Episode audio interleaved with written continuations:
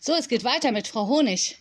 Und ich lese nicht alleine vor. Es, ich habe hier Zuhörer aus der Stufe 3 und 4. Und die sagen jetzt Hallo. Glück und Lebenstraining. Am nächsten Morgen saßen die Kinder aus der Klasse 4b voller Erwartung auf ihren Stühlen. Ich soll euch heute eine Arbeit zurückgeben, die ihr mit Frau Mühlenkampf letzte Woche geschrieben habt, sagte Frau Honig und holte einen Papierstapel aus ihrer Tasche. Alicia klatschte gleich in die Hände, während ein paar andere Kinder in sich zusammensanken. Frau Honig blätterte einmal schnell durch den Stapel. Eine Arbeit möchte ich besonders hervorheben.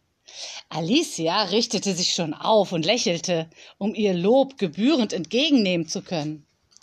Robin Lemke. Ein Raunen ging durch die Klasse. Wieso das denn? fragte Alicia angesäuert. Frau Honig nickte Robin zu, der von einem Ort zum anderen grinste und überreichte ihm seine Arbeit. Herzlichen Glückwunsch, Robin! Oh, wow, meine erste drei, strahlte er stolz. Ganz genau, Robins erste drei. Er hat sich unheimlich verbessert, sodass man diese Arbeit einfach erwähnen muss. Gut gemacht, Robin, weiter so, rief Frau Honig und lachte. Und alle Schüler, bis auf die kopfschüttelnde Alicia, klatschten Beifall. Aber ich habe eine Eins. Das ist viel besser als eine Drei, moserte Alicia und verschränkte verärgert die Arme vor der Brust.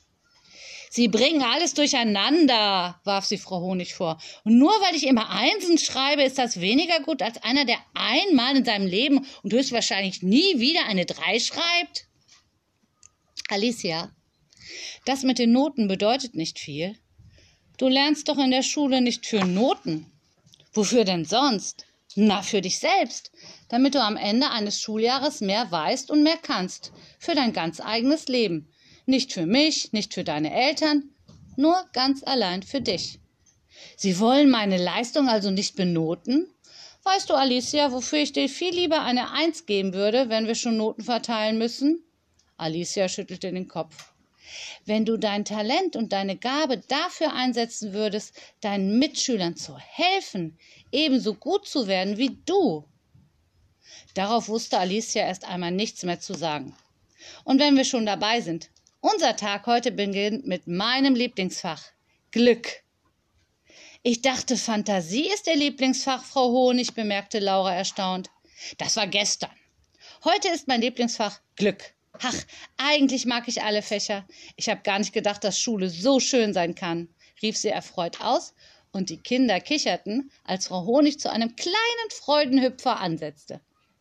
Wäre es nicht wunderbar, wenn man Glück im Laden kaufen könnte? fragte sie dann.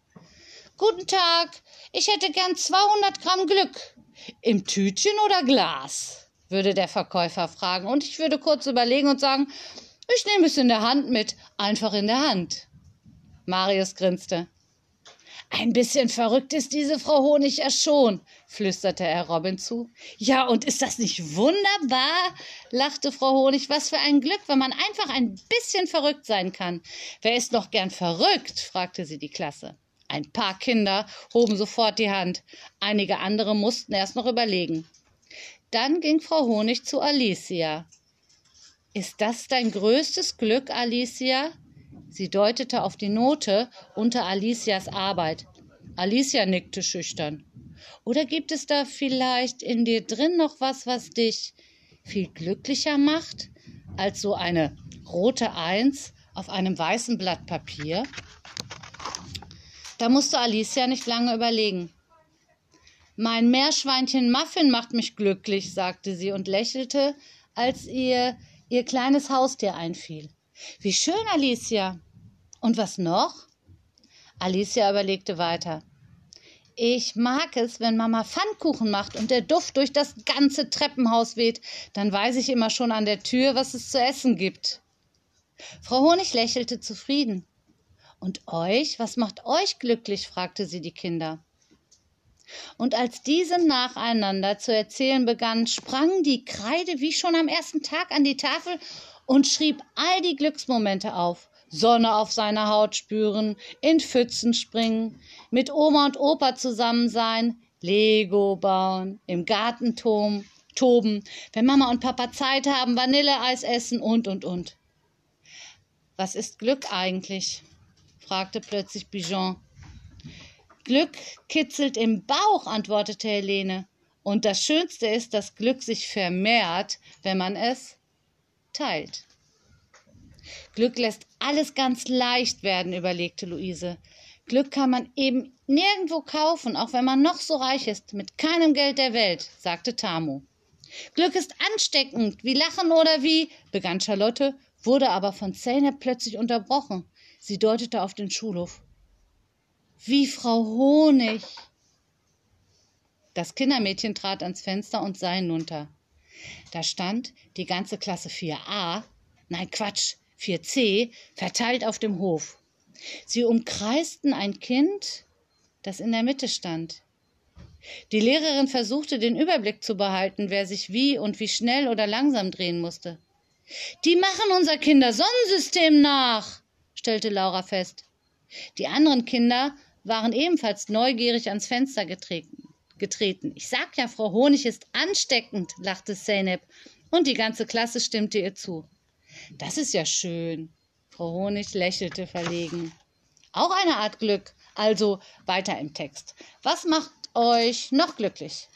Tanzen. Einfach im Zimmer herumtanzen und dazu laut Musik aufdrehen, sagte Evelyn spontan.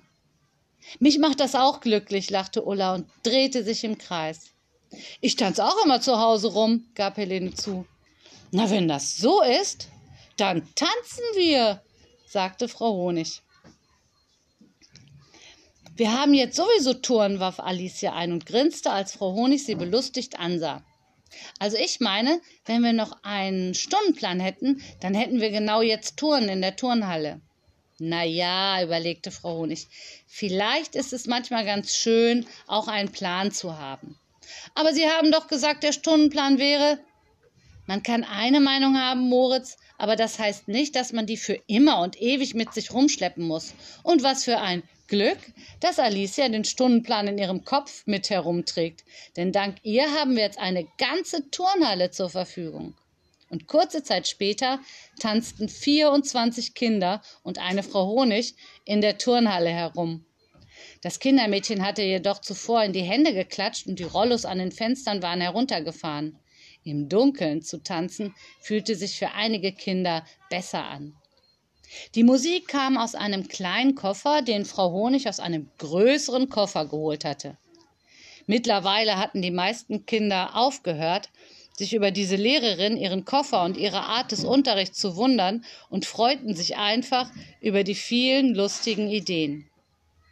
Ich gebe euch jetzt die Hausaufgabe für das Fach Glück auf sagte Frau Honig ganz außer Atem, denn sie hatte mindestens so wild getanzt wie die Kinder. Heute Nachmittag geht jeder auf die Suche nach dem Glück. Fragt eure Familie, Nachbarn und Freunde, was sie glücklich macht. Was braucht man zum Leben, um glücklich zu sein? Und da wir jetzt schon in dieser Turnhalle sind, sie schnüffelte, dann verzog sie das Gesicht. Wieso mussten Turnhallen eigentlich immer so nach Turnhallen riechen? Die Klasse lachte. Vielleicht, weil es Turnhallen sind, kicherte Hanna. Es wäre aber schon witzig, wenn eine Turnhalle nach, ähm, überlegte Robin, aber ihm fiel nichts Gutes ein. Nach Schwimmbad riechen würde, sprang ihm Luise zur Seite. Nach Meer und Strand oder wie ein frisch gedüngtes Feld. Wie Weihnachten oder wie in einer Parfümerie. Die Kinder schnupperten und versuchten sich die verschiedenen Gerüche vorzustellen. Und plötzlich passierte es. Weihnachten! riefen Nick, Tamo und Helene im Chor. Urlaub! jubelten Marie, Luise und Moritz. Und dann roch es nach all den anderen Dingen, die die Kinder zuvor zusammengetragen hatten. Manchmal hielten sich die Kinder prustend die Nasen zu, als es zum Beispiel nach Parfüm roch. Nur Evelyn und Luise fanden den Duft angenehm. Für manche duftet's, und manchen stinkt's. So ist das Leben eben, lachte Frau Honig, als sie die fröhlichen Kinder beobachtete. Und was lernen wir jetzt daraus? Fragte Alicia. Na, dass unsere Nase ganz schön wichtig ist, antwortete Marius anstelle des Kindermädchens. Und dass wir Gerüche immer mit etwas Bestimmten verbinden, fügte Anton hinzu. Die Nase ist ein beeindruckendes Organ, rief Frau Honig begeistert aus. Und obwohl sie gerade in der Turnhalle waren, erschien auf dem heruntergefahrenen Rollo am Fenster wie auf einer Leinwand eine Menschennase. Schön ist so eine Nase eigentlich nicht, überlegte Helene laut und legte den Kopf schief. Findet ihr? fragte Frau Honig und fasste sich selbst an die Nase. Also ich finde meine Nase wunderbar. Aber warum muss sie so hervorstehen? fragte Helene. Das ist eine gute Frage, Frau Honig dachte kurz nach. Weil man ja immer der Nase nach muss, und das wäre schwierig, wenn sie nach hinten rausstehen würde, sagte Moritz und die Kinder und auch Frau Honig bogen sich vor Lachen. So eine kleine Nase, begann Frau Honig, kann mindestens eine Billion Gerüche unterscheiden. O's und A's waren zu hören. Und sie riechen nach Honig, Frau Honig, kicherte der kleine Bijan. Frau Honig wuschelte dem Kleinen durch die dichten schwarzen Locken und lachte. Nachdem die Klasse 4b nun auch noch viel Beeindruckendes über die Nase erfahren hatte, holte Frau Honig ihren Koffer. Können, jetzt, können wir jetzt vielleicht doch ein, einfach mal ein bisschen Mathe machen? fragte Alicia. Die Klasse kicherte. Frau Honig überhörte Alicias Frage. Was ist denn da drin? fragte Helene neugierig. Ein kleiner Moment noch. Zunächst mal brauchen wir sechs Turnkästen in einem Kreis. Frau Honig ließ die Verschlüsse aufschnappen. Sie holte allerdings aus diesem Koffer nur wieder einen weiteren heraus, schloss den ersten, öffnete den zweiten, aus dem sie wieder nur einen Koffer zog, und so ging das weiter, bis überall Koffer in verschiedenen Größen herumstanden. Als Frau Honig mit der Anzahl der Koffer zufrieden schien, öffnete sie den ersten und angelte Pflanztöpfe aus ihm heraus. Auch als sie die anderen Koffer öffnete, waren diese nicht leer. Und jeder brachte nun andere interessante Dinge zum Vorschein. Die Kinder staunten. Mit offenen Mündern standen Alicia, Laura und Evelyn nebeneinander und konnten es nicht fassen. Frau Honig bat die Kinder, die verschiedenen Dinge auf den Kästen zu verteilen, gab allerdings genaue Anweisungen, was wohin gehört. Das Fach heißt Lebenstraining, verkündete Frau Honig. Äh, Lebenstraining? Die Kinder sahen sich unschlüssig an. Es gibt so unglaublich viele Dinge, die man können sollte, die einen aber selten jemand da draußen in der Welt beibringt. Das hier, erklärte Frau Honig und zeigte auf die Turnkästen, ist ein Lebenstraining-Parcours. Ihr werdet in Gruppen aufgeteilt und geht von Tisch zu Tisch, um die Dinge zu erledigen, die da auf euch warten. Was macht man denn zum Beispiel mit einem Knopf, der von einer Bluse oder einem Hemd abgegangen ist? fragte sie und hielt eine Nadel, einen Faden und einen Knopf in die Höhe. Dann zeigte sie auf das Stück Stoff, das vor ihr lag.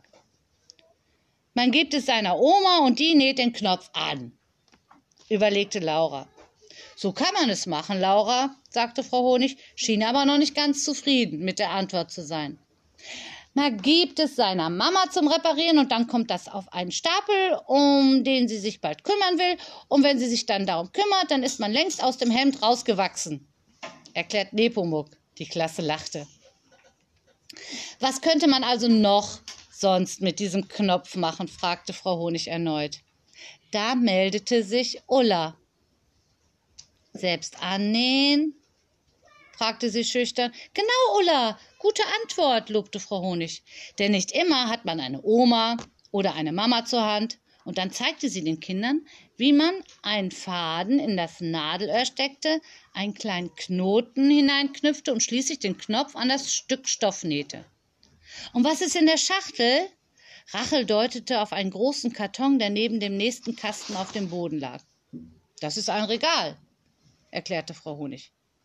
Ist die Kiste nicht zu platt für ein Regal? fragte Moritz. Naja, noch sind es nur die Bauteile für ein Regal. Ein richtiges Regal wird es erst, wenn ihr es aufgebaut habt, schmunzelte Frau Honig. Ich habe noch nie ein Regal aufgestellt, maulte Helene. Ja, dann wird es höchste Zeit, denn bevor ihr von zu Hause auszieht, solltet ihr das zumindest schon einmal gemacht haben. Die Kinder lachten. Das dauert noch Jahre, kicherte Moritz. Oh, das geht schneller, als man denkt. Aber ist das nicht zu gefährlich mit den ganzen Schrauben und den schweren Brettern? fragte Laura. Gefährlich ist es nur, wenn ihr unachtsam seid. Seid achtsam, dann wird auch nichts passieren. Und für alle Fälle haben wir hier auch was auf der nächsten Station. Frau Honig ging ein paar Schritte weiter, hob einen roten Koffer in die Höhe, damit ihn alle sehen konnten. Der erste Hilfekoffer. Hier könnt ihr einen aus eurer Gruppe verbinden. Ihr könnt aber auch Wadenwickel machen, Wärmflaschen füllen und sogar desinfizieren, erklärte sie. Auf dem nächsten Turnkasten standen Töpfe, Schaufeln und ein Sack Erde. Jeder darf einen Topf mit Erde befüllen. Die Töpfe stellen wir in das Klassenzimmer und schon bald werden die schönsten Pflanzen erblühen. Frau Honig sah verträumt in die Ferne. Auf dem nächsten Kasten lag ein Brett mit einem Hammer und Nägel. Frau Honig brachte den Kindern bei, wie man den Nagel gerade ins Brett schlagen konnte, ohne sich auf die Finger zu hauen. Dann gab es einen Kasten, auf dem ein CD-Player lag. Den dürft ihr zerlegen und anschließend wieder zusammenbauen, sagte sie kurz und knapp. Und hier seht ihr einen Haufen dreckiger Wäsche. Die muss natürlich gewaschen werden. Und ihr sollt sie trennen. Auf den Etiketten seht ihr, wie heiß die einzelnen Teile gewaschen werden dürfen. Und dieser Stapel hier, der ist bereits gewaschen und muss zusammengelegt werden. Ich bin doch keine Hausfrau, motzte Robin. Natürlich bist du keine Hausfrau, Robin, aber vielleicht wirst du ja mal ein Hausmann, sagte Frau Honig und alle lachten, alle außer Julius. Was gibt es da zu lachen? fragte er selbstbewusst. Mein Papa ist Hausmann und er macht das sehr gern und für meine Mutter ist es toll, weil sie gern arbeitet. Ist es nicht schön, dass heutzutage jeder jeden Beruf ausüben kann, jubelte Frau Honig. Aber zurück zum Training. Wie viele Kinder müssen denn jetzt in eine Gruppe, damit das hier gerecht verteilt ist? Frau Honig sah sehr konzentriert aus. Wir sind 24 Kinder und es sind sechs Turnkästen. Ist doch ganz leicht, sagte Zeynep stolz. 24 geteilt durch sechs sind vier Kinder pro Gruppe. Und kurze Zeit später waren die Gruppen gebildet. Jede ging nun zu einem der Kästen. Frau Honig pfiff in eine kleine Trillerpfeife und schon ging es los. Es wurde gehämmert, gesägt, genäht, aufgeschraubt und zugeschraubt, zusammengelegt und gepflanzt. Nach 15 Minuten pfiff Frau Honig erneut in die Trillerpfeife und die Kinder wanderten zum nächsten Tisch, auf dem die nächste Aufgabe auf sie wartete. So ging das immer weiter. Die Kinder waren mit Feuereifer bei der Sache und auch Frau Honig merkte gar nicht, dass die Schulglocke schon längst das Ende der Stunde verkündet hatte. Da stand Frau Weller, die Lehrerin der 4C, mit ihrer Klasse in der Tür, die Kinder bereits in Turnsachen. Was ist denn hier los? Fragte Frau Weller erstaunt. Wir haben gerade Lebenstraining und dies ist der Lebenstrainingsparcours, wissen Sie? erklärte Ulla stolz und brachte gerade die letzte Schraube im Regal an. Ja, es sah tatsächlich wie ein richtiges Regal und nicht mehr wie ein Bretterhaufen aus. Die Kinder traten einen Schritt zurück und betrachteten es stolz. Während eine Gruppe noch von oben bis unten in Verbänden eingehüllt war, füllte die andere Gruppe gerade die letzten Töpfe mit Erde. Also eigentlich habe ich jetzt hier Sport, sagte Frau Weller, irritiert und interessiert zugleich blickte sie sich um. Wollen Sie vielleicht übernehmen? Das Regal kann ja wieder abgebaut werden. Töpfe zum Befüllen sind noch genug da. Knöpfe und Fäden reichen auch noch. Und wenn wir die Kinder auswickeln, haben wir wieder Verbände. Oh ja, bitte, Frau Weller, riefen die Kinder der Klasse 4C und sahen ihre Lehrerin flehend an. Na ja, warum eigentlich nicht? Auch Frau Weller hatte große Lust, dem Schulalltag zu entfliehen und einmal einen ganz anderen Unterricht mit den Kindern zu erleben. Sie fand diese Lehrerin zwar schon ein wenig seltsam, aber durchaus sympathisch. Also gut, Kinder, verteilt euch im Lebenstraining-Parcours. Die 4b übergab schweren Herzens den Parcours an die 4c und ging die Blumentöpfe in den Händen in ihr Klassenzimmer zurück. Was soll da eigentlich wachsen, wenn wir gar keine Samen gepflanzt haben? fragte Ulla ihre Freundin Annalena. G zuckte mit den Schultern. Gut, dass du es erwähnst, Ulla, gut, dass du es erwähnst, flötete Frau Honig, als sie wieder im Klassenzimmer angekommen waren. Sie fasste in ihre Rocktasche und zog eine Handvoll Blumensamen heraus. Als sie die Hand öffnete, ging erneut ein Raunen durch die Klasse. Die Samen funkelten, als wären es kleine Diamanten. Frau Honig gab jedem Kind ein Samenkorn und sah lächelnd dabei zu, wie die Kinder diese behutsam in die Erde ihrer Töpfe drückten. Ja, man konnte es spüren. Bereits nach wenigen Tagen veränderte sich etwas in der Birkenschule in der Birkenstraße.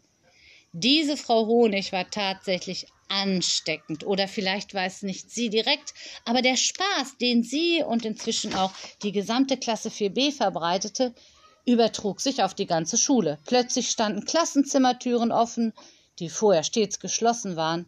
Es wurde viel gelacht und noch mehr gesungen.